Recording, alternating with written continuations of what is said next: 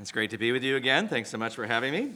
It's good to see uh, dear old friends, and it's good to have uh, my cousins, uh, my brother here. Uh, we're having a family reunion this afternoon, uh, so it's uh, especially fun to be able to be together, worshiping the Lord in church and studying His Word together.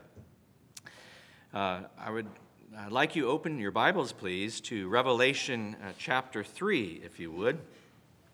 In this day and age in which we send texts to one another, uh, send emails, uh, the concept of a letter uh, has fallen on uh, hard times. It's seldom that we get personal written letters through the mail.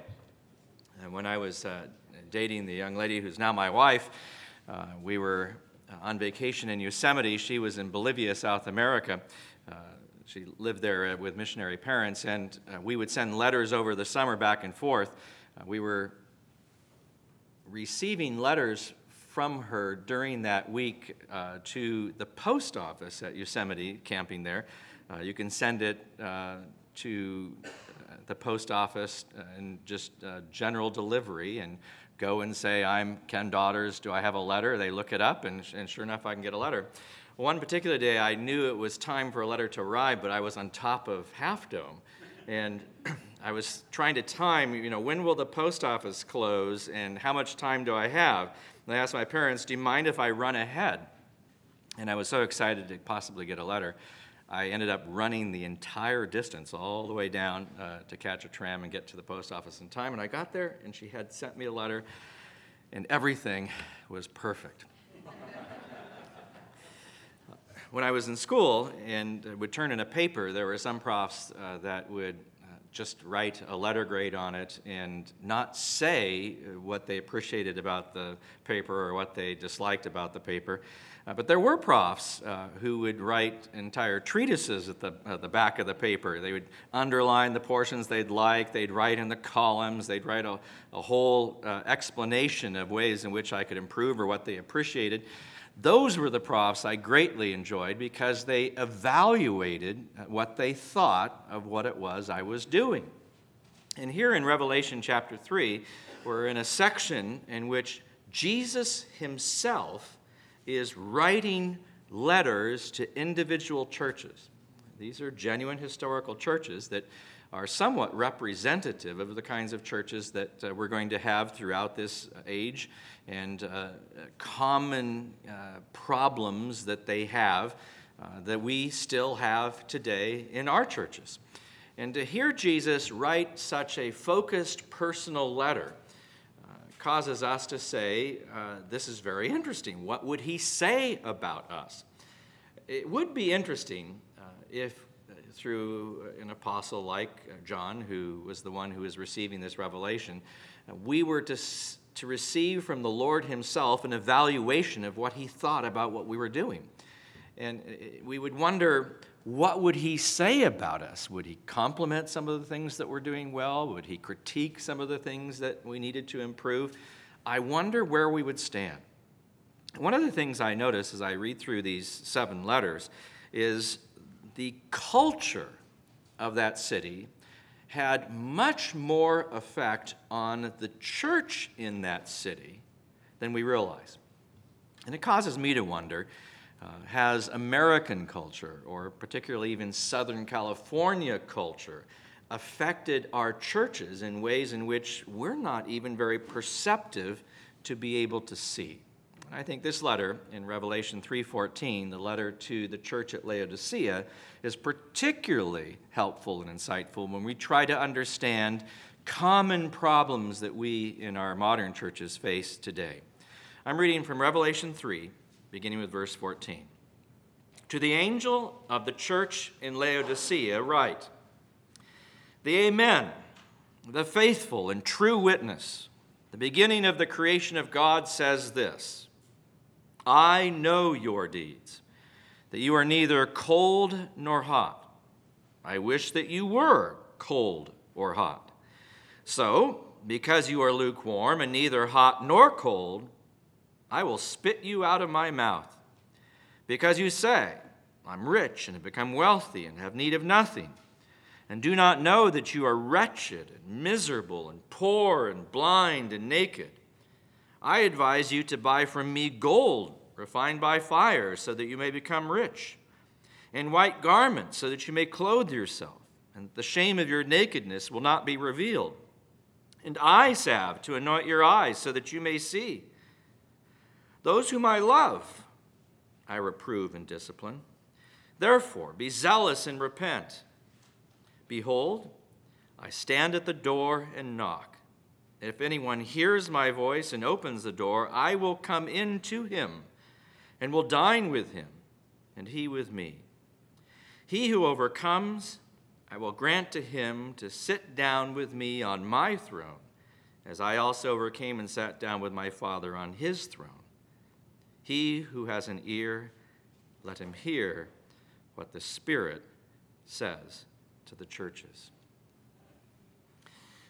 You remember in school when you all took the same exam and, and you were uh, comparing with your friends to say, What'd you get? What'd you get? You know, show me your paper.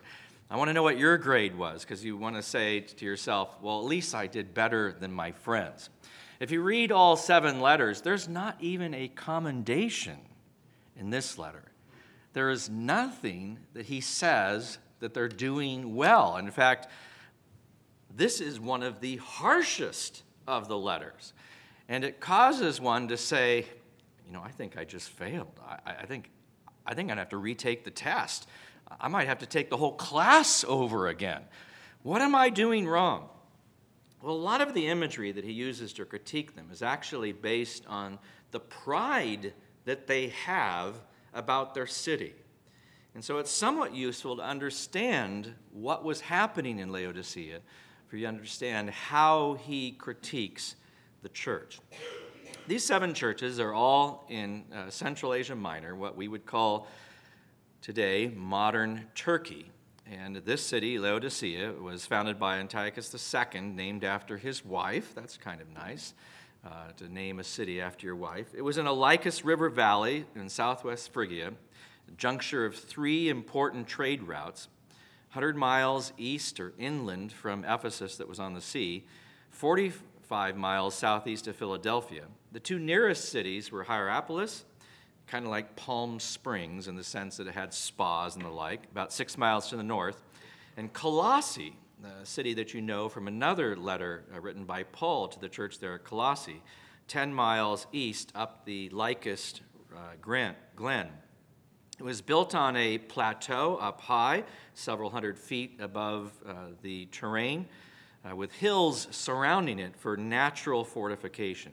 So Antiochus was picking the place to build the city. He picked it so it would be defensible, the hills around, up high on a plateau, uh, rivers going through. It seemed like an ideal spot. Unfortunately, however, he had not lived there to know what happened to the rivers. The Lycus River would dry up. Sounds a little bit like Southern California. the Meander River was too dirty. And so they soon discovered after they built the city, they needed to import water.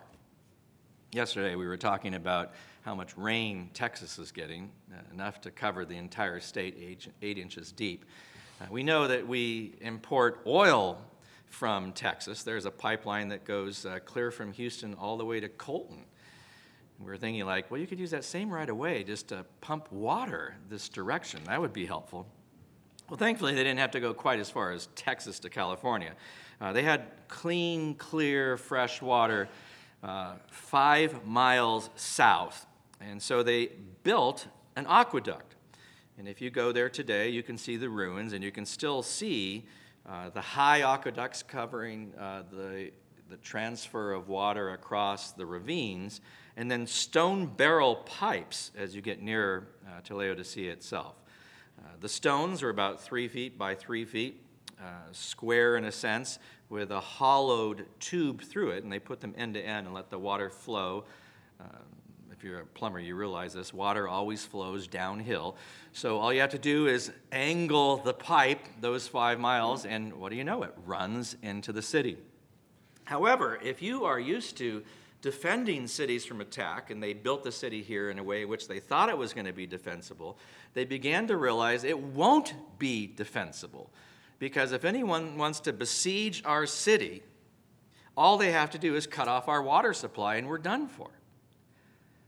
Hence, the city of Laodicea decided we can't afford to ever be attacked.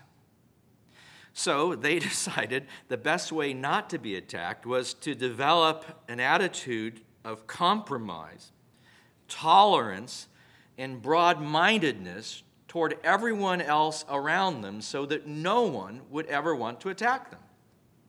I learned that as a child playing the game Risk. Uh, my friends and I used to enjoy playing that game over and over again, and still sometimes at uh, family parties uh, we'll get out a Risk game. It's a world conquest game. You try to uh, cover every territory on the board. You soon find out if you're very aggressive and make enemies by attacking them, they're going to attack you back. And the more you attack and get attacked back, the weaker and weaker you become. It's better to be somewhere in the world like Asia that nobody particularly wants. And consequently, just sit there quietly and get stronger and stronger and stronger until everybody else is so weak you can take over the world. Just don't get attacked. That's what Laodicea thought. They thought, well, let's try to be friends with everyone. Now, if you grew up in a city like that, where the culture was be tolerant, be broad minded. What would that do to the theology that you held as a church? You see, the culture of the city was leaking into the church, and it made everyone very permissive. Does it sound like America today? Does it sound like California today? Notice in a very stern way, he approaches them saying, The Amen, the faithful, the true witness, the beginning of the creation of God says this about you. First, you can't hide from me. I know what you do, I know your deeds. And then, secondly, he describes their deeds in terms of their water supply. He says, You're neither cold nor hot. I wish that you were cold or hot. So, because you were lukewarm, and he means this as a metaphor of their level of spiritual fervor, you'll see that in verse 19, where he says that they lack spiritual fervor. He says, You remind me, frankly, of your water supply, and you make me nauseous. Uh, I don't know if you've been to camps where there's something terribly wrong with the water. I speak at a lot of camps and I go to all over the country, and it's a common problem to have rust in the pipes. Have you ever showered with orange water? It's, it's very interesting. You don't want to drink it particularly, and so many a camp. I discover, first of all, my cell phone won't work. There's no reception. And then, secondly, import water. Bring gallons of drinking water because their water is likely full of impurities. These stone barrel pipes, I said they're extant. You can see some of them still today. They're supposed to be about this wide in diameter. They're actually about this wide still because this much of it, all around the edge of it, is calcium carbonate. It had so many impurities, we'd call it hard water, but hard water on steroids, that it dropped its load on the way, and you can see the problem with it. No one wanted to drink Laodicea's water. Now, they needed that water because they didn't have the good river supplies. But where you have just a few miles away Hierapolis that uh, had medicinal waters with spas and the like, you can still see the cascading waters coming across the rocks. It's beautiful. It'd be like Palm Springs. Or you have Colossae with fresh, clean water. It'd be like arrowhead water taken right at the source. You would say, like, well, I, that would be good. I could be Hierapolis or I could be Colossae, but no, I'm Laodicea, and I have water that makes the visitors sick. And Jesus said, I wish that you were hot, or I wish that you were cold, but frankly, you remind me of your water supply. Regarding your spiritual fervor, you're just nauseating. You become so complacent. You develop such a respectable, sentimental, nominal, skin deep religiosity that you stand for nothing. You're half hearted. You've gotten flabby spiritually. Later in verse 19, he'll say the remedy is to repent. Now, to tell a person they need to repent means they're headed in the wrong direction. And that's offensive. That hurts. Uh, it doesn't sound pleasant to be told, you're not focused and you're not headed in the right direction. You are listless spiritually. But it's exactly what we need to hear. And so many of us uh, in our churches in America today uh, have become useless and ineffective for our Lord uh, because we don't have the level of spiritual fervency that we should have. We have become anemic spiritually. And he calls on us to recognize our problem and come back to him. As we saw him say, Please let me in. It's as if I'm standing at the door and knocking, and it's as if you've locked me out of your life. Hard words for us to think about. The second way in which he evaluates them is regarding uh, the depth of their spirituality. He says in verse 17, Because you say, I'm rich, I become wealthy, I have need of nothing, and you don't know that you are wretched and miserable and poor and blind and naked. That makes no sense unless we know what the situation was there in Laodicea. It became a very prosperous, very successful commercial banking center. In fact, when the earthquake occurred in 60 AD and Rome offered funds to help them rebuild the city, they said, No, thank you. We're happy to rebuild it ourselves. And they rebuilt it with their own funds and then put little plaques on the walls to say whose money it was used to finance the rebuilding. In fact, you can read uh, in the Roman archives about Laodicea refusing aid to rebuild after the earthquake.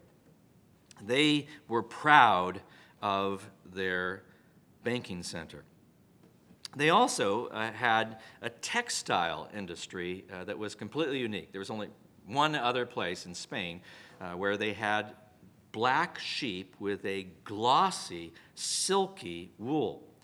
Uh, so they made clothing out of it, they made carpets out of it. In fact, they even later changed the name of the city to the name of uh, the textile industry. Uh, at the Council of Nicaea, when it lists uh, all the people who came to the council, uh, the city of Laodicea is named after their famous glossy black wool.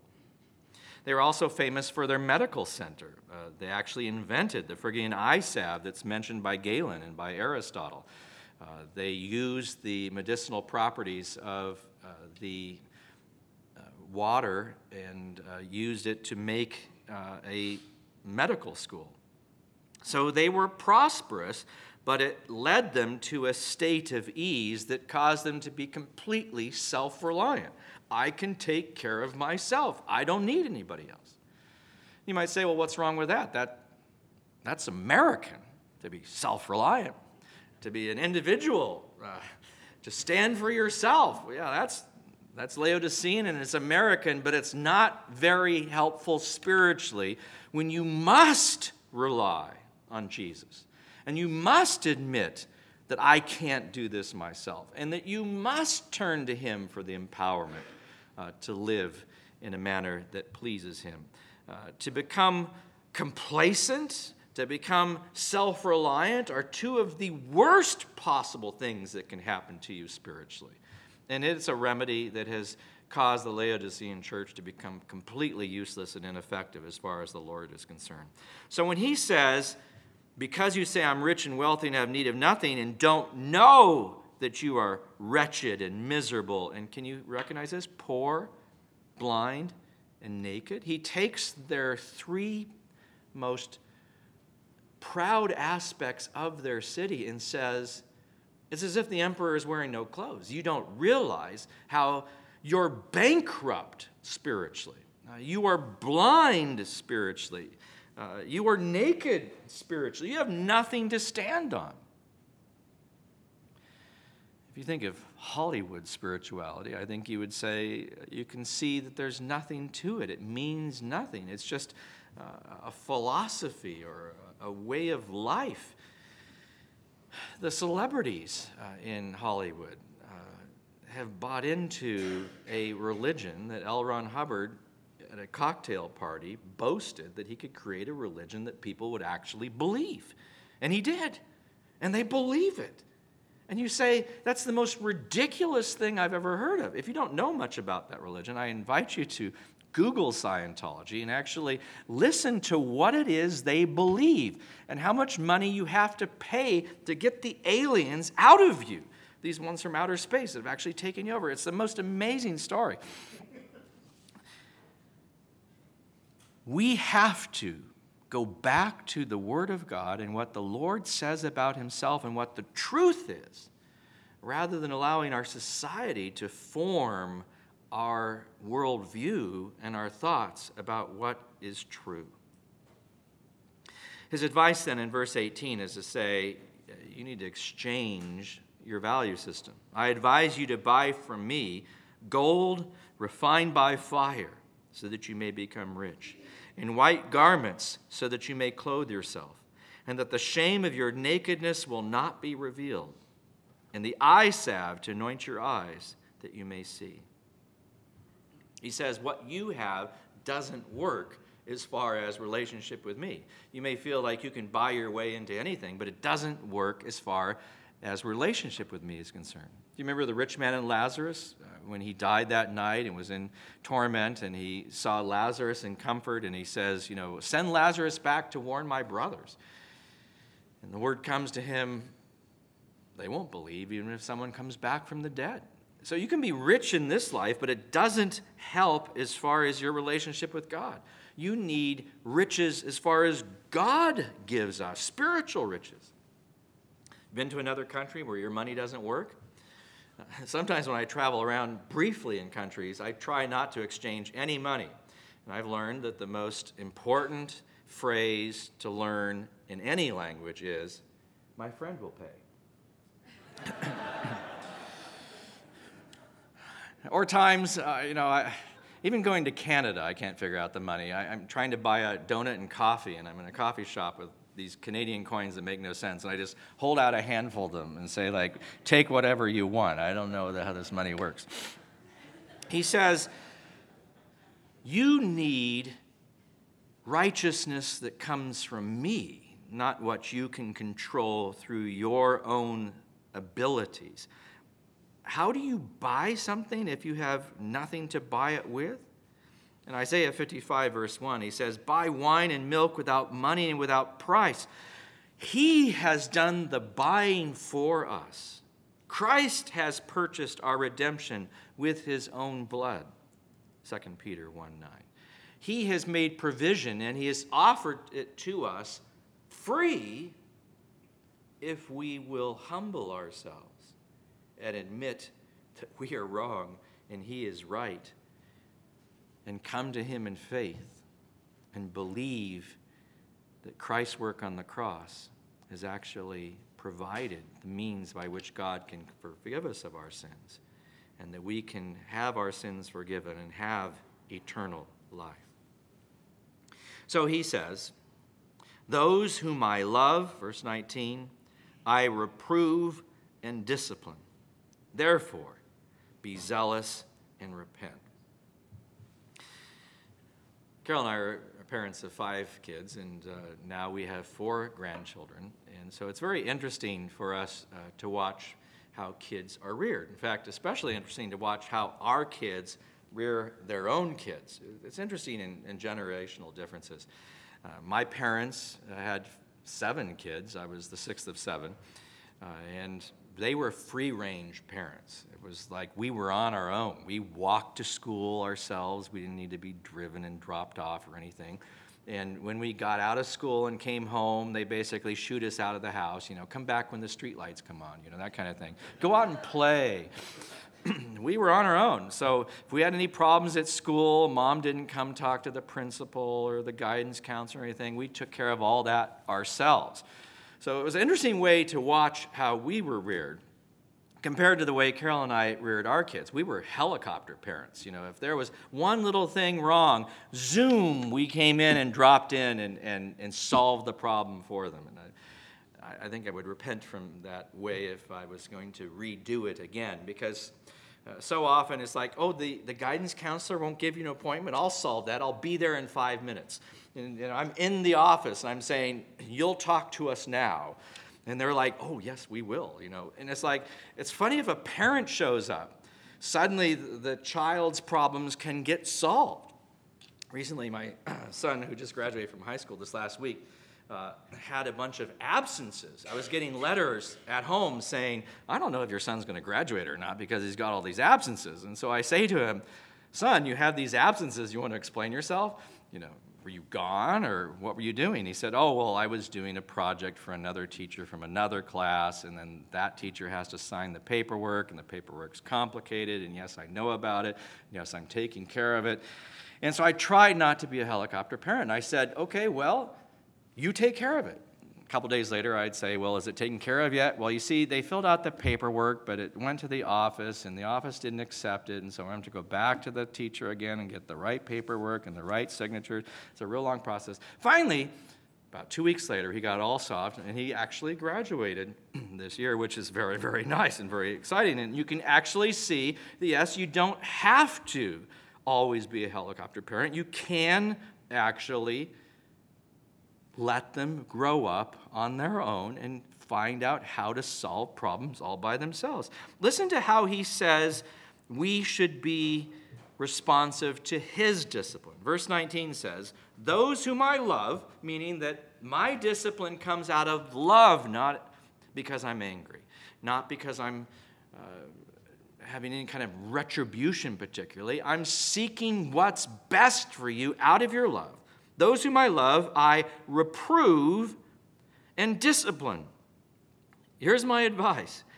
Be zealous. That's the greatest problem they have is they're completely apathetic uh, completely anemic spiritually.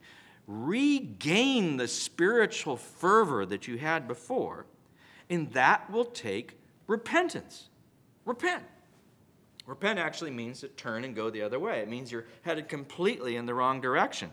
And he says this lukewarmness is because you have a lack of zeal, and the problem is you're refusing to repent. He'll spit you out. If you have the King James, it's not quite as careful in what it says there. It actually says, I will vomit you out of my mouth. Uh, he says, you won't have relationship with me unless you are zealous and repent. If you are a believer uh, who has just slipped into the culture of your day, come back to me.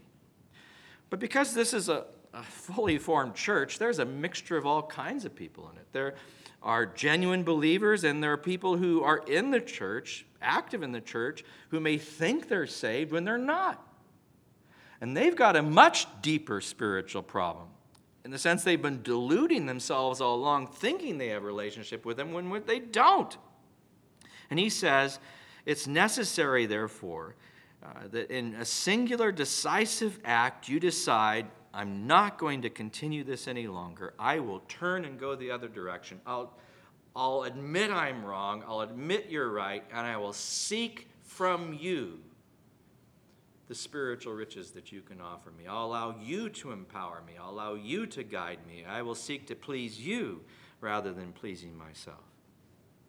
The zeal then is expressed as something that should be habitual, as a description of our life for the rest of our lives. It's not just the week that we return from Verdugo Pines that we're supposed to be zealous, or the week after Yosemite that we're zealous. No, we're supposed to be yet zealous 365 days a year. We're supposed to be always on fire for the Lord, always excited about the things of the Lord. And in his invitation in verse 20, he says, Will you let me in? It's as if the church itself is functioning with the door closed and locked, and the person that they're supposed to be worshiping and honoring, the person that they're supposed to be glorifying, is actually locked outside. Does that make any sense at all? You know, sometimes it's refreshing for us to ask ourselves, what if we were to evaluate ourselves top to bottom? Businesses do that sometimes. They'll say, Let, us rethink the whole thing and say, are we going the right direction? Are we doing what we want to do? If, are we following our mission statement?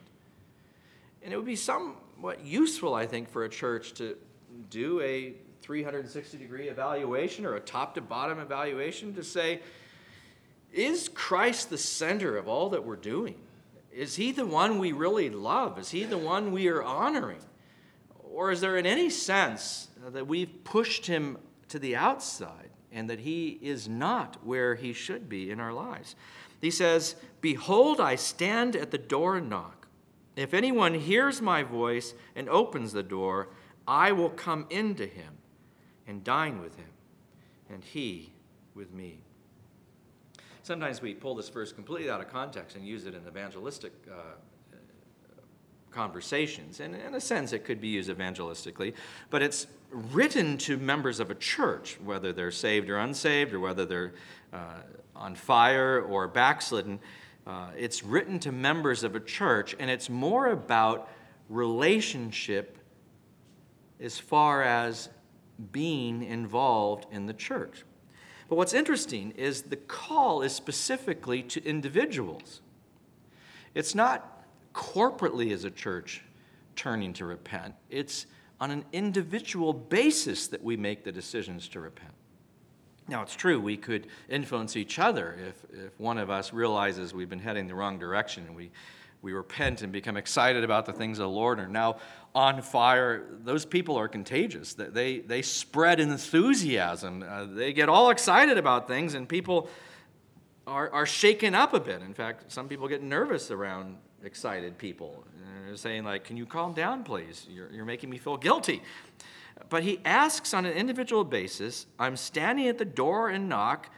Will you come open the door?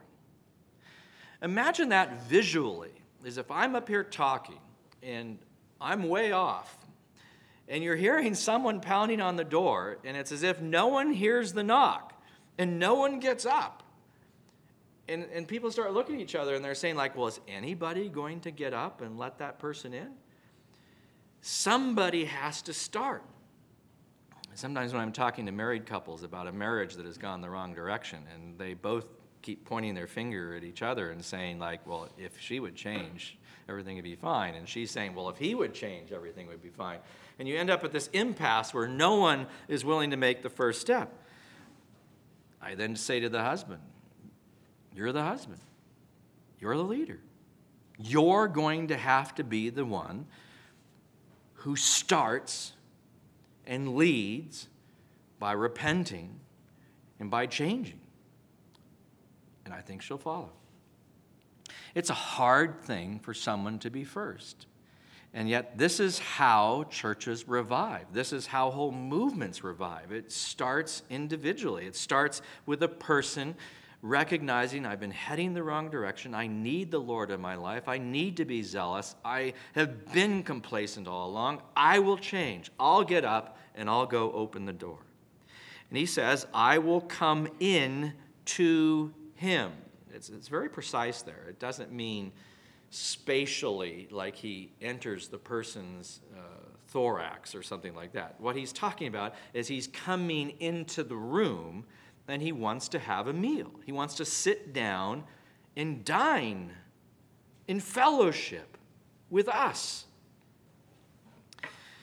Sometimes there's been problems where I've been asked, you know, can we go out to dinner? Can we talk about this? I can't enjoy meals when we're talking about something that is really sad and grievous and there is no good solution. I mean, it's like, it's ridiculous to try to have a nice meal over a problem. Let's just meet in somebody's office instead of trying to have a nice meal. Because meals mean fellowship. Meals mean we're one with each other. Meals mean we're going to enjoy this together. And that's what Jesus wants. He wants to have a meal with us.